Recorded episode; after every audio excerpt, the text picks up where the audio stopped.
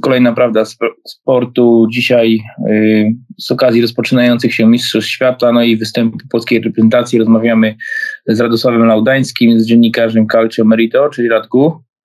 Cześć, witam bardzo, witam serdecznie i dziękuję za zaproszenie. Y, oprócz, że jako dziennikarz Calcio Merito, no też kibic polskiej reprezentacji, no siedzisz z tą piłką, więc chyba nie pomylimy się, jeżeli jesteś kibicem tej reprezentacji.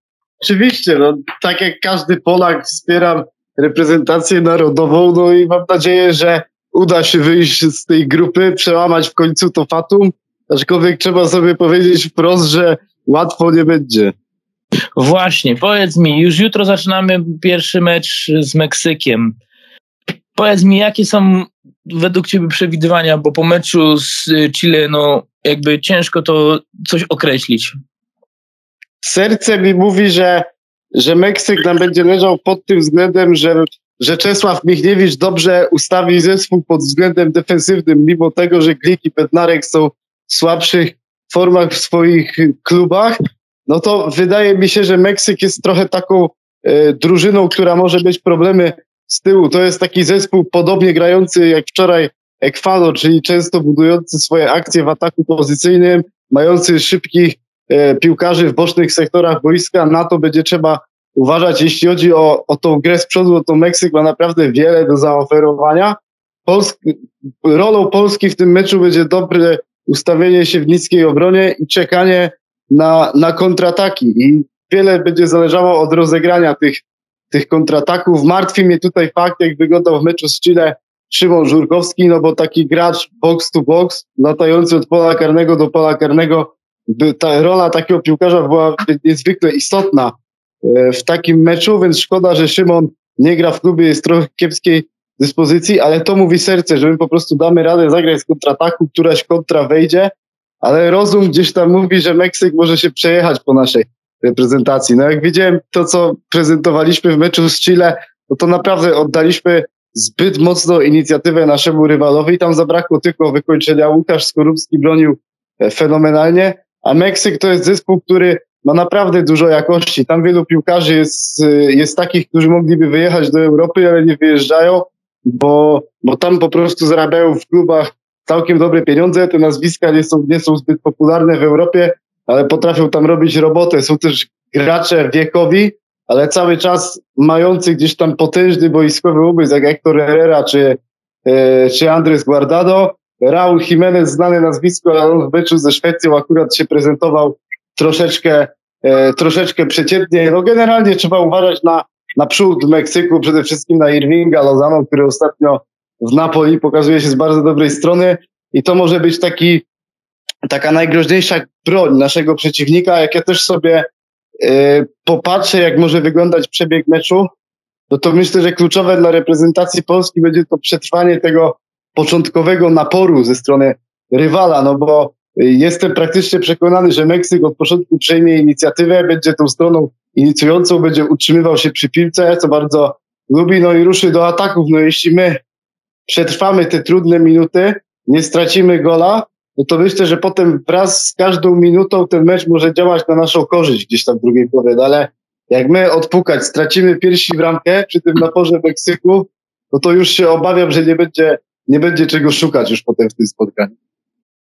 No ale tak jak mówisz, no, szukać czy coś, no ale widzisz, sami zawodnicy są nastawieni, że y, gra, y, grać po prostu skutecznie, nie pięknie, nie finezyjnie, tylko po prostu, tak jak to się wypowiadali Krychowiak czy Lewandowski, żeby tylko ta, ta skuteczność, żeby się zgadzała, obronić, strzelić tam bramkę więcej niż, niż przeciwnik.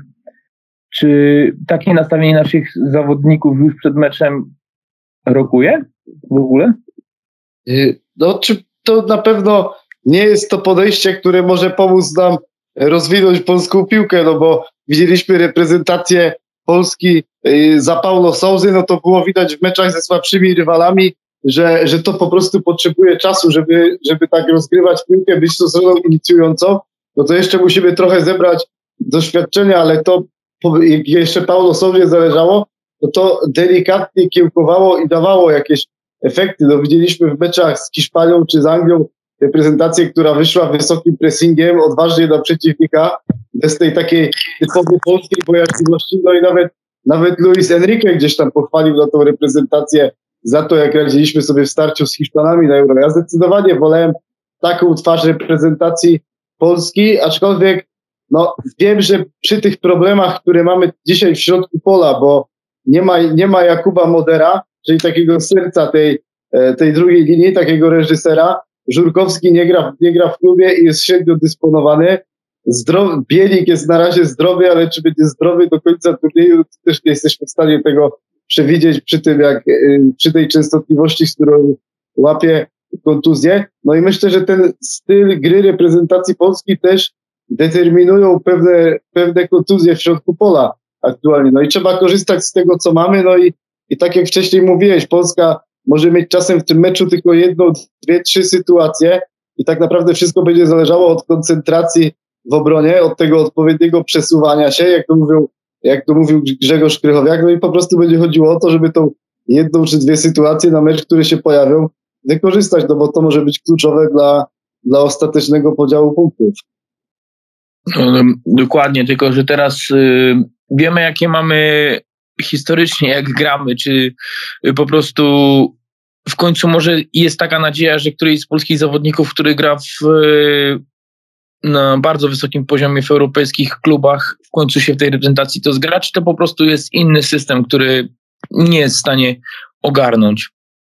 Wiesz co, idealnie podam przykład Piotrka Zielińskiego, bo on aktualnie jest w formie życia w Napoli. Naprawdę, e, tak jak w zeszłym sezonie e, Napoli chwaliliśmy Palettiego e, za to, że potrafił odbudować graczy nieoczywistych, jak na przykład e, Lobotka, tak ci liderzy typu Zieliński, Insigne, Mertens, Kulibali, oni czasami zawodzili, ale teraz jak sobie popatrzymy na Zielińskiego, no to on rozkwita wraz z całym tym zespołem. Jeszcze nie widziałem tak pewnego siebie Zielińskiego, strzelającego takie bramki, tak mocno biorącego odpowiedzialność za rozegranie, grającego w tak wielu sektorach boiska i co jest przełomowe, w ostatnim czasie, kiedy Zielu grał w reprezentacji, to takiego samego Piotra Zielińskiego widziałem w reprezentacji Polski. On wreszcie pokazał, że dojrzał, że jest tym piłkarzem, na którego przez wiele lat, y, y, przez wiele lat czekaliśmy. No i wreszcie udało się to, co jest w klubie, przełożyć na ten poziom reprezentacyjny, więc myślę, że Piotr Zieliński może być absolutnie kluczowym piłkarzem naszej, naszej mundialowej układanki. No tylko też oceniając na przykład Zielińskiego, trzeba pamiętać, że brakuje u nas trochę takiego registy, on musi mieć takiego piłkarza obok siebie, który po prostu będzie bardzo dobrze grał, który będzie mu wyprowadzał tę piłkę i Zieliński będzie dalej, dalej rozwijał skrzydło. No, takim piłkarzem w Napoli jest, jest Lobotka, no, którego my jako Polacy możemy pozazdrościć bardzo mocno Słowakom, bo taki gracz umożliwia yy, wiele opcji w rozegraniu. Jeśli chodzi o tych piłkarzy, którzy gdzieś tam brylują w klubach zagranicznych, to mam trochę niepokój o Nikolę Zalewskiego, bo on niedawno dostał nagrodę Golden Boya w głosowaniu kibiców. Wiemy z jakim impetem wszedł do, do AS Romy, jak wywalczył sobie miejsce w pierwszym składzie w drużynie Jose Mourinho, aczkolwiek kiedy oglądałem ostatnie mecze Romy, to zarówno zespół, jak i Nikola nie wyglądał zbyt dobrze. Też, też skuteczność E, pozostawiała wiele do życzenia. Raz to już reprezentacji zobaczyliśmy. No jeśli mielibyśmy wyjść w systemie z trójką obrońców i wahadłowymi, to nie wiem, czy bym nie wolał mimo wszystko zobaczyć Przemka Frankowskiego na tej lewej, na tej lewej flance. No ale już jak przechodząc do tego ustawienia, no ale żadne, w meczu z Chile żadne ustawienie, że tak powiem, nam nie wychodziło, bo rozgrywali nas jak chcieli, kiedy chcieli i zawodnicy, którym murawa nawet nie przeszkadzała i balowali no. parę dni wcześniej. Zauważ, zauważ że Gary Bedell już, y, już ma 36 lat teraz bodajże.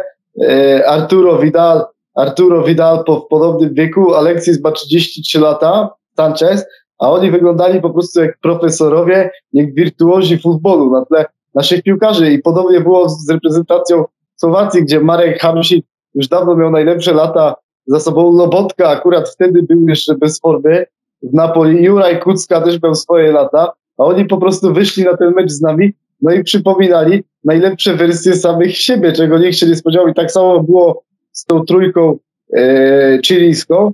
I nie chcę być takim złym prorokiem, ale obawiam się, że, że tacy piłkarze doświadczeni typu, e, typu tak jak powiedziałem, Andres Guardado, Hector Herrera, oni mogą oni mogą również przypominać te najlepsze wersje samych siebie, mogą gdzieś tam wykorzystać ten potężny umysł wojskowy. No też Meksyk nie powołał Chicharito Hernandeza i, i Carlosa Veli, więc też tych takich graczy znanych, doświadczonych nie jest, nie jest aż tak bardzo dużo w tej, w tej reprezentacji. No ale patrząc na tą nasz środek obrony, gdzie wcześniej po prostu Glik czy Bednarek potrafili zatrzymywać największe gwiazdy, to po, po tym, co się działo na stadionie Legii Warszawa, jestem pełen obaw, jeżeli chodzi o tą naszą linię obrony w środku. Dzisiaj, dzisiaj jak sobie popatrzymy na, yy, na pozycję środkowych obrońców, no to no jest zagwozdka, czy widzimy dwójką, czy trójką e, stoperów. Fakt jest dzisiaj taki, że jedyny stoper, do którego możemy mieć stuprocentowe zaufanie, to jest Jakub Kiwior, który bardzo dobrze rozgrywa sezon Specji. Pokazał, że nie grając w klubach ekstraklasy, tylko od razu będąc szkolony przez, przez zachodni system, bo on długo też siedział dosyć w Belgii, pokazał, że można być obrońcą takim, który bierze odpowiedzialność za zespół, dobrze sobie radzi w obronie, ale też bierze, też bierze odpowiedzialność za rozegranie piłki, bo widzimy, jak on ją dobrze wyprowadzał teraz w meczu z Chile, jeśli nie pochwalić jakiegoś defensowa, defensora, no to właśnie Jakuba Kiwiora, no i myślę, że ta obrona będzie w dużej mierze oparta na nim, no jest imponujące, jak ten chłopak szybko wszedł z buta do naszej reprezentacji. Myślę, że jeszcze parę miesięcy temu to nazwisko było znane tylko wśród takich największych polskich futbolowych frików, a teraz gdzieś tam Jakub Kiwior zaczyna e, częściej przebijać się do, do debaty publicznej i coraz więcej ludzi takich, którzy są świadomymi widzami, potrafią oglądać mecze w sposób przemyślany, wyciągać jakieś, jakieś konkretne coś wnoszącego do debaty publicznej wnioski. Twierdzą, że, że Jakub Kiwior jest najlepszym polskim obrońcą i że ta linia obrony będzie oparta na nim. No Kamil Glik, zobaczymy jak, jak to będzie kondycyjnie wyglądało, no bo w tym meczu z Chile było widać, że no mimo wszystko ten aspekt fizyczny już nie jest u niego taki świetny. Mamy w głowie ten mecz z Anglią, jak on wyglądał, no to był to było już jakiś czas temu, a wiemy, że jeśli jesteś piłkarzem w tym wieku, to te parę miesięcy potrafi być dla piłkarza bardzo dużą ilością czasu.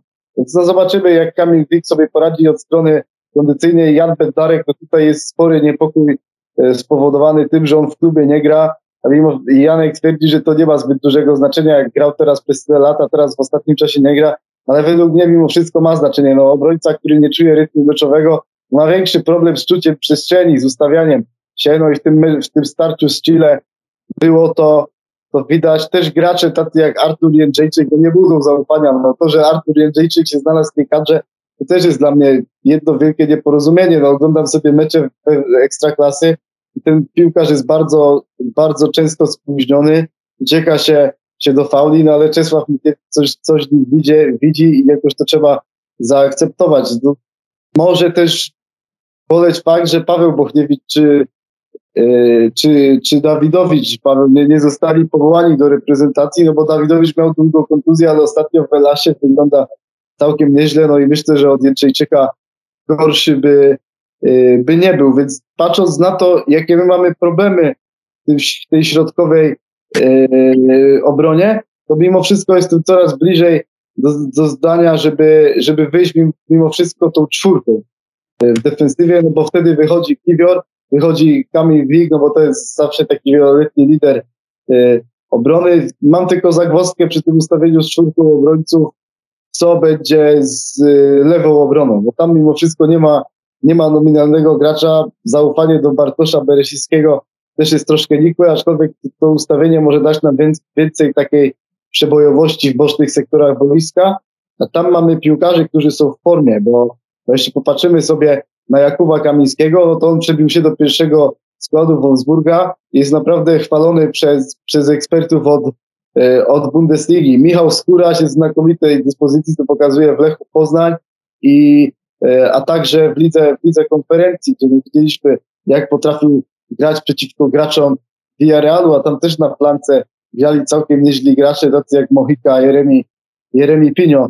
Też też Zalewski, jak będzie ustawiony wyżej, będzie miał mniej tych obowiązków defensywnych, to myślę, że też może bardziej rozkwitać na, e, w tym bocznym sektorze boiska. No i co, coraz bliżej jest mi do tego zdania, żeby po prostu wyjść, wyjść tą czwórką, patrząc na to, w jakiej formie jest teraz Jan A patrząc na to, jak graliśmy z Chile, czy nie, nie powinniśmy się obawiać, że Lewandowski nie dostanie żadnej piłki? Że, no, będzie musiał cofać, że będzie musiał się cofać, rozgrywać i wtedy będzie przodu brakować. Istnieje taka obawa. Do takich meczów, gdzie Robert Lewandowski był bardzo dobrze strzeżony przez defensywę rywala i miał mało do powiedzenia w koszulce reprezentacyjnej. Widzieliśmy często klubowej przeciwko największym e, klubom e, na świecie.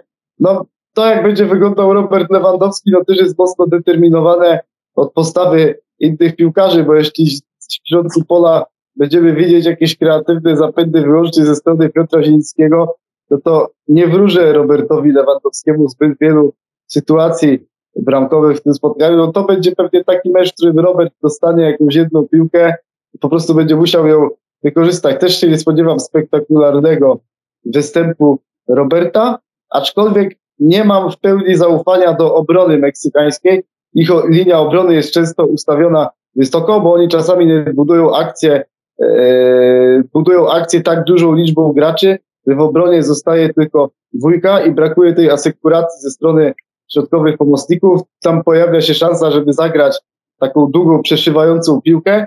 No i myślę, że to może być też szansa, żeby, żeby wyprowadzić jakiś kontratak. Więc myślę, że Lewandowski dostanie jakieś akcje po kontratakach, będzie ciężko, e, będzie ciężko, żeby odnalazł się w takim grze w ataku pozycyjnym, jak często robił Barcelona.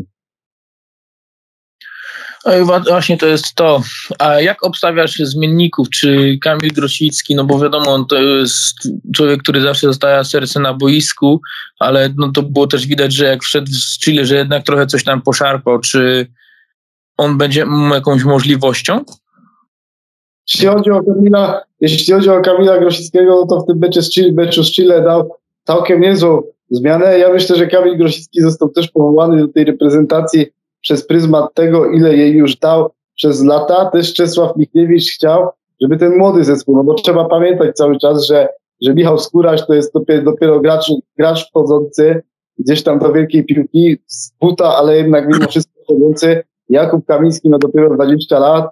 Nikola Zalecki też jedzie na pierwszy turniej. No i to są tacy gracze, którzy mają ciągnąć na boisku, te boczne sektory boiska, ale też potrzebny jest jakiś taki autorytet szatni, który który będzie wspierał tych piłkarzy dobrym słowem, a jeśli będzie trzeba, no to po prostu weźmie gdzieś tam za coś odpowiedzialność i sam wejdzie na boisko, więc ja bardziej Kamila Grosickiego rozpatruję jako, jako tego, jako takiego autorytetu w szatni, który ma, ma dać wiele zespołowi pod względem mentalnym, aczkolwiek boiskowo uważam, że, że już ten wózek powinni ciągnąć nieco inni piłkarze, to sam gdybym był selekcjonerem, tak czysto piłkarsko wolałbym powołać zamiast Grosickiego Dawida Kownackiego, który jest w świetnej formie e, teraz w Fortunie. Düsseldorf, strzela dużo bramek, też często, często asystuje i widzimy wiele u niego takich kreatywnych rozwiązań, może zagrać też na wielu pozycjach, to w kontekście reprezentacyjnej też jest dość istotną kwestią, no ale myślę, że Czesław Mikiewicz patrzył trochę szerzej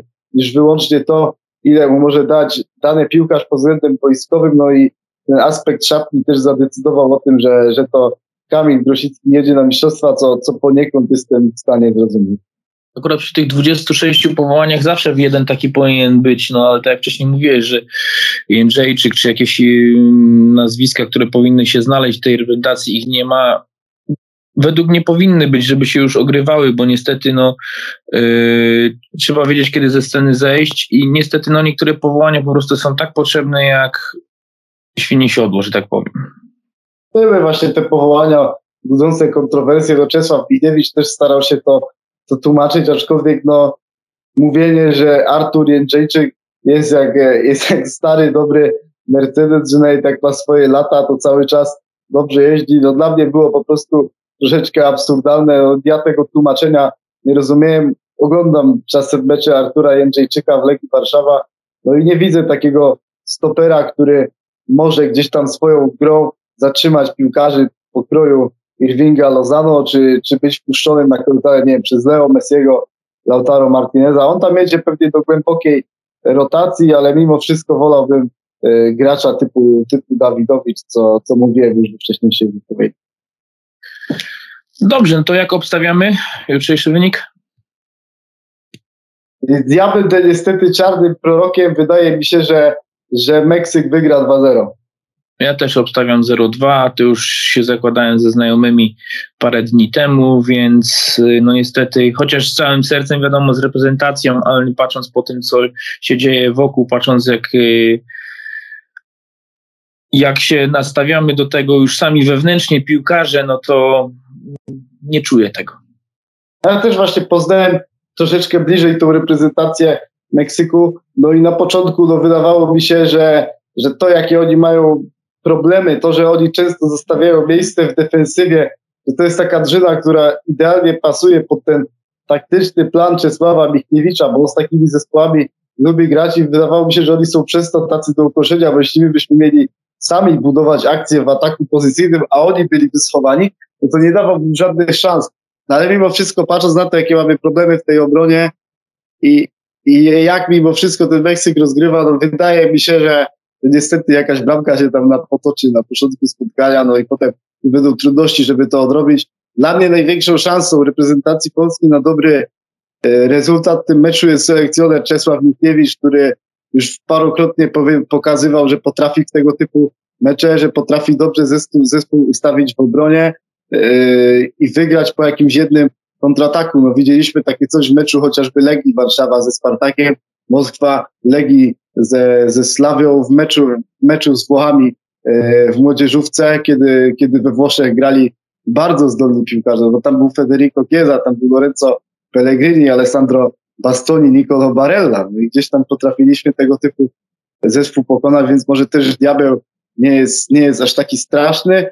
No i mam nadzieję, że, że Czesław Michniewicz tak przygotował ten plan meczowy, że może oczy będą bolały podczas oglądania naszej reprezentacji, ale potem wszyscy się uśmiechniemy w przypadku zwycięstwa. No to jest takie moje myślenie życzeniowe, no i oby tak się stało.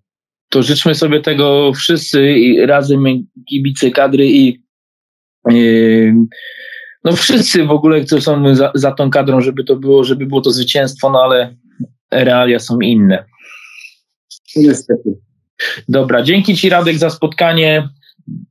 Dziękuję y, bardzo również za zaproszenie. No i trzymajmy kciuki wszyscy za naszą reprezentację. Kciuki i będziemy mile zaskoczeni, jak się wynik będzie inny niż ten, który obstawialiśmy. Pewnie, dziękuję bardzo, trzymajcie się. Bardzo pozdrawiam, hej.